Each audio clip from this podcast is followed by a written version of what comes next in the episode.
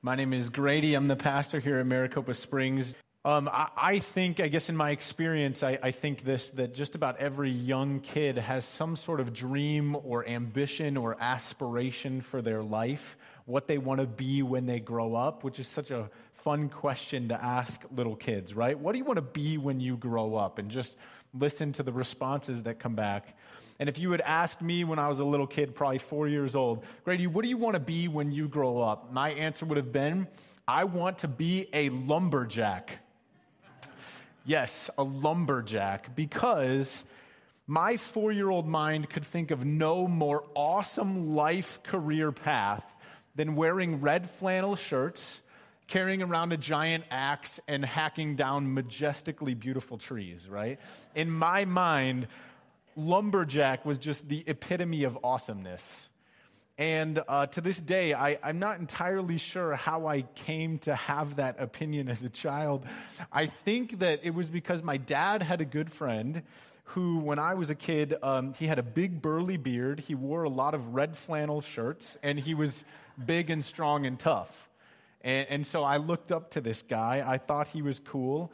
And for some reason, I thought he was a lumberjack. And so that's just what I wanted to be when I grew up. That, that's about the most sense I can make of that. But the point is this um, if, you ever, if, if you ever fire me, I'll probably go be a lumberjack. So maybe spare me from that. But, but the point is this every child has some sort of idealism that comes with their newness of life, right? Children are idealistic. They believe that they can be something exceptional. They believe they have a choice in the direction that their life goes. They don't aspire to do modest things. Like, ask any kid, and they don't say, like, I want to sit at a desk from 8 to 5 in a cubicle, Monday through Friday, right? They have aspirations and dreams. They imagine the greatest thing that they can desire to do, and they intend to be that great thing, whatever it is. So, to you, a lumberjack may seem like a pretty lowly career, but I assure you that when I was a kid, I thought that that was, again, just the epitome of greatness. And I wanted to be the greatest thing that I could think of being. I wanted to do the greatest thing that I could do, and that was to be a lumberjack, okay? I didn't want to sit around and be a spectator in life.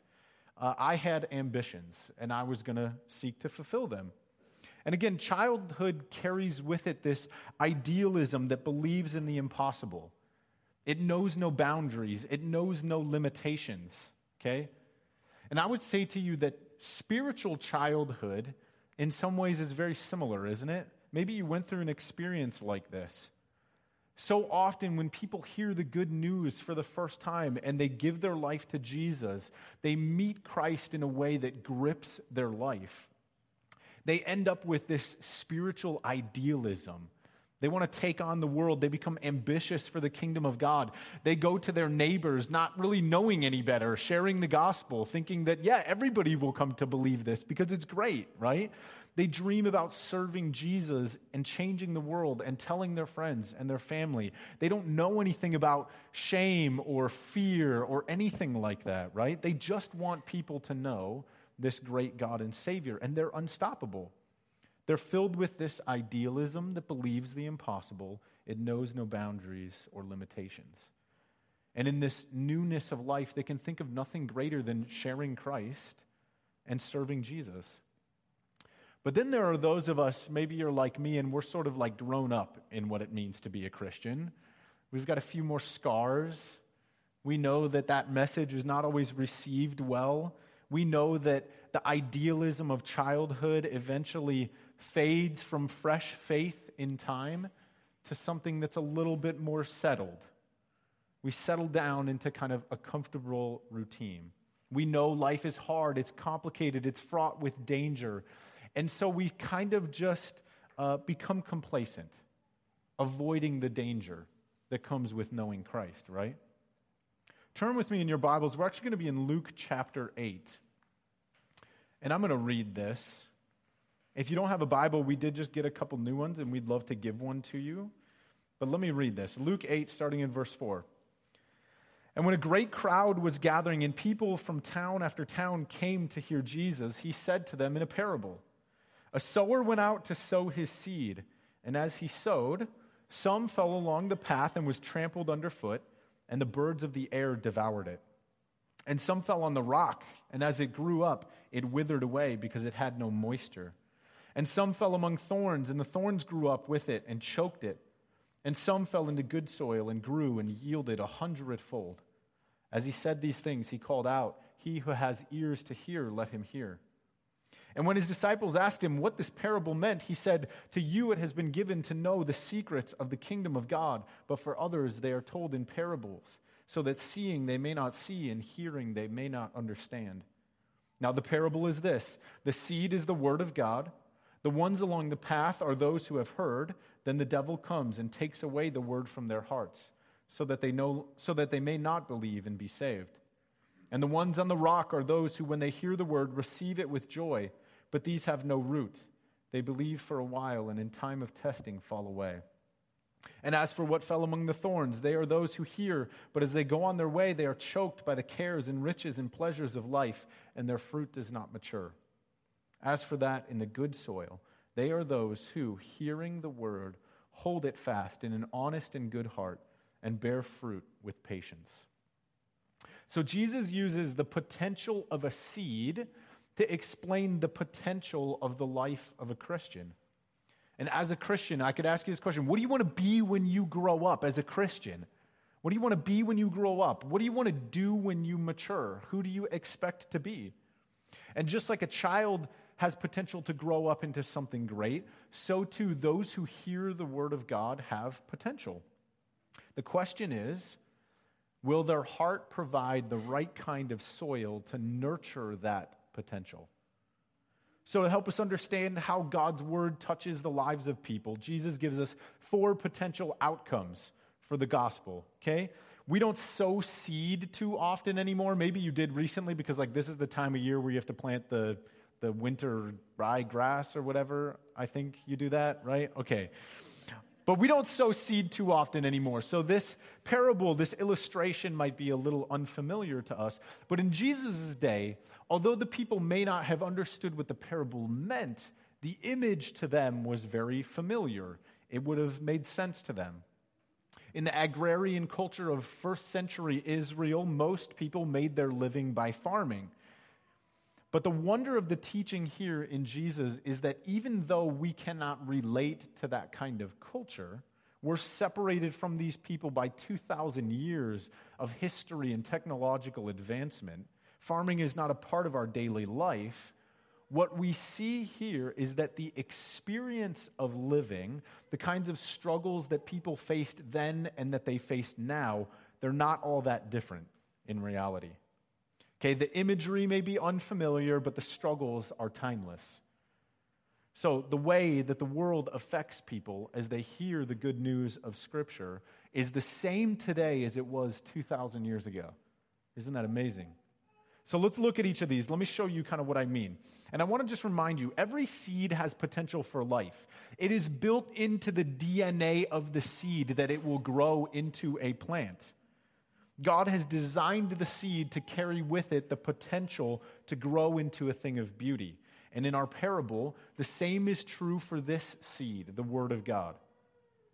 It's Jesus who's the sower, he's the farmer. The seed that he scatters is the truth of Christianity, the good news that's proclaimed that there is salvation in faith in Christ. And that spiritual seed, it also carries with it a limitless potential. God's word has the potential to grow and be fruitful in the life of anyone who hears. The question is, again, what is the state of the soil? What's the condition of the heart that receives it? So, first, in verse 12, we encounter the hard hearted person, the hard soil. Okay, at this time in, in Israel's history, the landscape was crisscrossed with people's fields where they would grow their crops. And the fields would belong to different families. And so, to be able to make your way through these fields, there were these paths that would separate field from field. The paths in time would become packed down with dirt, countless generations of people and livestock passing through these paths between the fields. And it was useless dirt, packed so hard that nothing could grow there. Seed scattered on these paths was basically nothing more than just a feast for the birds because nothing could penetrate the soil. And so it is with the hard hearted, I would say. God's effort to reach them with the truth of His word, the good seed, it accomplishes nothing in their hearts. Sadly, these people are people who are cold to God. And what's interesting is they're not people who don't have faith. Everyone has faith. So they have faith, it's just misdirected faith. So they place their faith in their own accomplishments, they place their faith in their own abilities. Maybe they place their faith in the theories of evolution or the realities of probability. They place their faith in the hope of a better tomorrow, that things are getting better, or the goodness of humanity, which we talked about last week. But they reject the faith of Christianity and they spurn the God of Scripture and they deny the cross of Christ. And in America, in America, it's certain that these people have heard the gospel the good news. They're not like the 86% of Muslims who've never heard. Yet they refuse to believe it and they reject it. And so, unfortunately, Jesus points out in this parable that their hearts are pretty much nothing, or pretty much good for nothing other than giving Satan glee in his unholy assault against the name of Christ. And I think we all know some of these people, probably, right? We know some hard hearted people. And I would just challenge you to pray for the hard hearted people that you know. God, in His mercy, will sometimes use hard tools that He has at His disposal to till the hard heart. But pray for those with the hard heart. Next, we have a rocky soil, and the arable land around Israel is covered with a couple of inches of nice topsoil. And then just below that is this layer of limestone that nothing can grow on. And in order for the land to truly be used to grow crops, that limestone beneath has to be broken up and removed. Solid rock is not a functional place for the growth of crops, and neither is shallow soil, right? And we who live in Arizona, we know the scorching power of the sun, don't we? Plants wither and die. I mean, in the summer, if your drip system goes off for just a day, you're done. Your yard is toast. And here, too, we find a sad reality about the gospel message. Some will hear and seem to believe and might even grow in such a way as to make some of us envious of the growth that they're going through. But in time, their failure to become grounded in the scriptures causes them eventually to wither and die. And lack of deep roots leads to immaturity and eventually the death of their faith. I remember a few years ago, um, back when Maricopa Springs was meeting over at Global Water, there was this wonderful young couple that started coming to our church. And Leanne and I really enjoyed uh, spending time with them. We both really liked them. And not too long after coming, the young lady, she began to get involved in our student ministry. And the young man, he began to serve uh, on our Sunday morning setup team in just a role that we really needed some help in. And I met with him several times. We had them over for dinner a few times. And, uh, and I was encouraged by this growth that I could see going on in his heart, this sense of responsibility that he was taking on to be a man of God. But he never got fully plugged in. He never really m- moved to a place of connecting in our church. He never grew in discipline and self control. And he never followed through with the things that he said he wanted to do. And suddenly, sort of out of nowhere, it came that he had this pornography addiction. And honestly, that's not the real issue because people find liberation from pornography addictions through the power of Christ all the time in the church. But when I challenged him, when it came to light and I challenged him, you have to get grounded. You have to grow. You have to put down deeper roots and fight in this fight. Uh, he ended up choosing not to do that. He found no deeper moisture for his soul in the truths of Christianity, and he just gave up. And what looked like fabulous growth at first ended up him just walking away. He walked away from Jesus and his faith in our church and his lack of roots caused him to believe ultimately that pornography was more satisfying than Jesus. And so he ended up withering and dying in just the course of a few short weeks. I mean, it happened like that. And it was sad, it was tragic. He received the good news with joy at first, but when his character was tested, he was burned by the sun and he withered and died. And I honestly, I, haven't seen him since around that time. I, I met with him a couple of times and then he wouldn't return my phone calls.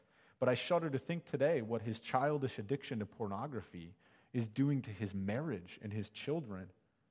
And curse the rocky soil, curse the rocky soil that causes some who profess to be Christians to end up dying without ever bearing fruit. Then Jesus tells us about seeds among the thorns, and we could just as easily say uh, that seed, this is seed that falls among the weeds. Okay, I've learned from experience that where the seeds of weeds exist, the weeds always win. Have you had that experience? Last year, you guys, our church actually landscaped my backyard, and so I have this backyard garden paradise because of Maricopa Springs. But over this summer, something super unfortunate happened. I think it must have been a dust storm. Blew some of the Bermuda grass seeds into the garden area in my backyard paradise where we have herb plants and flowers and such. And really, the truth about Bermuda grass is we call it grass, but it's nothing more than a weed straight from the pit of hell, okay? and you know this, like, this would never pass as grass in the Midwest. And it started so innocently, this little sprout among flowers that at first I was like, oh, that's strange. And I kid you not, like I turned a blind eye, and within days, my yard was just infested, and the consequences have been tragic in this garden area, okay? And try as I may to remove it several times, it has been nearly impossible. I rip it out, and it grows back with a vengeance. And now the weather's cooling off, I'm finally planning this full on agrarian crusade against this diabolical infestation in my backyard. And so if you need to get out some aggression, you can come and join me at some point in the next couple of weeks. But the point is this where the seeds of weeds exist, the weeds always win. And so the heart, if it's divided in its affections, the heart will eventually succumb to the seeds of the weeds, the cares of this world. It may be comfort for us, it may be anxiety. It may be riches, it may be glory. It may be pleasure or it may be worry. The seeds of this life that are weeds are too, too numerous to list, right? But you know what they are. Maybe you have some of them on the edges of your life right now. And they're creeping in, they're encroaching on the good soil. And I want you to know that the heart can only have one master. There's no room in the garden for weeds and flowers. The heart was designed to give its glory and affection to God alone. And so the heart that shares both a love for Jesus and anything else is doomed in time to succumb to the anything else and lose its affection for Christ. The weeds creep and conquer slowly but surely. Now, I would say I think this is probably the biggest concern for the church in America. We're so comfortable, we become easily distracted while the weeds grow up around us, threatening to choke us out, and we may not even realize that it's happening. And I think that for American Christians, it's the pleasures of this life, the worries of this life, the weeds that end up causing the most casualties in churches. Okay, and then finally, we get to the seeds sown in good soil. And I don't think I need to spend a whole lot of time here. It's enough to simply point out these are people who hear the word of God and they receive it well. They persevere in time. My, word, my version uses the word patience. They produce fruit. They love Jesus. They remain committed to him and obedient to him. And these, I would say, are the only Christians who are truly Christians. The only Christians who enter the kingdom of God and receive salvation, many people go by the name Christian, but these are the ones that persevere to the end. They have deep roots, they're in well tended soil. They've avoided the entanglements of the weeds, and they bear the fruit of righteousness. All right, so we looked at each of these, and now you're thinking, I'm already a Christian, Grady. Like, this is a message for you to give at like a Sunday evangel or Saturday night evangelism outreach event. I'm already a Christian, therefore, I'm already the good soil. The seed has been sown in my life, and here I am at church, so I must be the good soil, right? And I think that my reply to you would be prove it. Prove it. I've already shared my position on eternal security. Maybe that was last week or the week before. I don't think that you can lose your salvation, okay? I don't believe that. But the Bible is littered with warnings for Christians to persevere, to endure to the end. We read it in Revelation, to run the race and not give up. And so, what do you want to be when you grow up? Who do you want to be? The proof of your faith in Jesus is not who you are at the beginning of the story, it's who you are at the end of the story. A short story that I think illustrates this is the pastor uh, and author John Piper. And just to be fair, because maybe I've shared this before, I've started keeping a, a, record now of illustrations I've used. So I don't become that guy who stands up here and every week is like, let me tell you a story. And I told it last week. So if I've told this one before, forgive me, it won't happen again because I wrote it down. But if there's anyone whose salvation is like unquestionable for humans to evaluate, it would be John Piper. Read his books, they are beautiful expositions about the glory of Jesus Christ, okay? Buy one of his books and read it if you've never done that. But after preaching a sermon one Sunday at his church, this nice young couple came down to speak to him. And they were just thrilled to introduce John Piper to their little boy, their, their new son. And with pride, they told him, This is our son, John Piper. We named him after you. And rather than be overjoyed at the magnitude of this compliment, John Piper got angry and he rebuked them. And he told them that they should never have named their son after him until he was dead. Because at any point between this moment and his death, he could screw up his life, and this poor kid would be embarrassed to have the name John Piper for the rest of his life, okay? Named after a fool. Now, John Piper is a pretty, pretty radical dude. Maybe, maybe he was a little extreme. But the point is this I don't have any doubt that John Piper is good soil. But until John Piper fights the fight to his dying breath to keep his faith in Jesus and prove himself to be good soil, even John Piper thinks he might turn out to be the path or the rocky soil or the weed patch. And I don't think John Piper questions his salvation for a moment. I don't think scripture says you can lose your salvation. That's not what I'm saying. But there's a tension here in the Christian life that we cannot lose two things that are pulling that we have to keep in tension. For those of us who are already Christians, Jesus is ultimately giving us a call to action in this parable. If there's an application for us in this passage of Scripture, I don't think it's theological, I don't think it's abstract. It's very personal and very real, and it's this Which soil will you choose to be? If you've been coming here, you've heard the gospel. Jesus saves. Now you know the word. Which soil will you choose to be? And I admit that this parable, like many of the parables, it sort of messes with my nice, neat theological box that I sometimes try to get God into. I fully believe that God is sovereign, but I see here that my choices matter very much. Which soil will I choose to be? God is the one who saves, but I bear a responsibility to cultivate good soil in my heart, soil that is prepared for the seed of God's word to bear fruit. And so, what do I want to be when I grow up? I want to be a lover of Jesus. That's what I want to be. And in order to make that happen, I can't just wish upon a star. I can't dream about it and expect that it will be true. I have to work to cultivate a heart of love for God. And before me, each and every day, is a super important choice. Which soil will I be? Will I receive the Word of God? Will I harden my heart? Will I let the cares of this world choke out the good news of Scripture? Which soil will I be? And I dare not become complacent in my faith. I dare not allow the soil to become rocky or hard.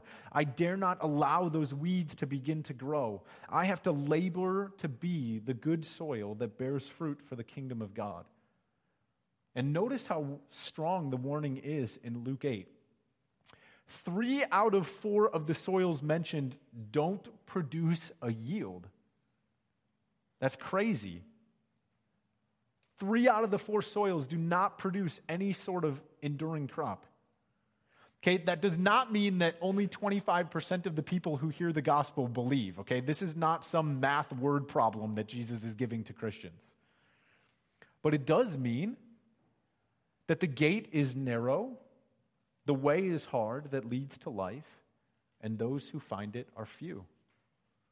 And so, will we be among the few? Will we choose to be the good soil? And tragically, I've seen Christians become the first three soils as their life plays out.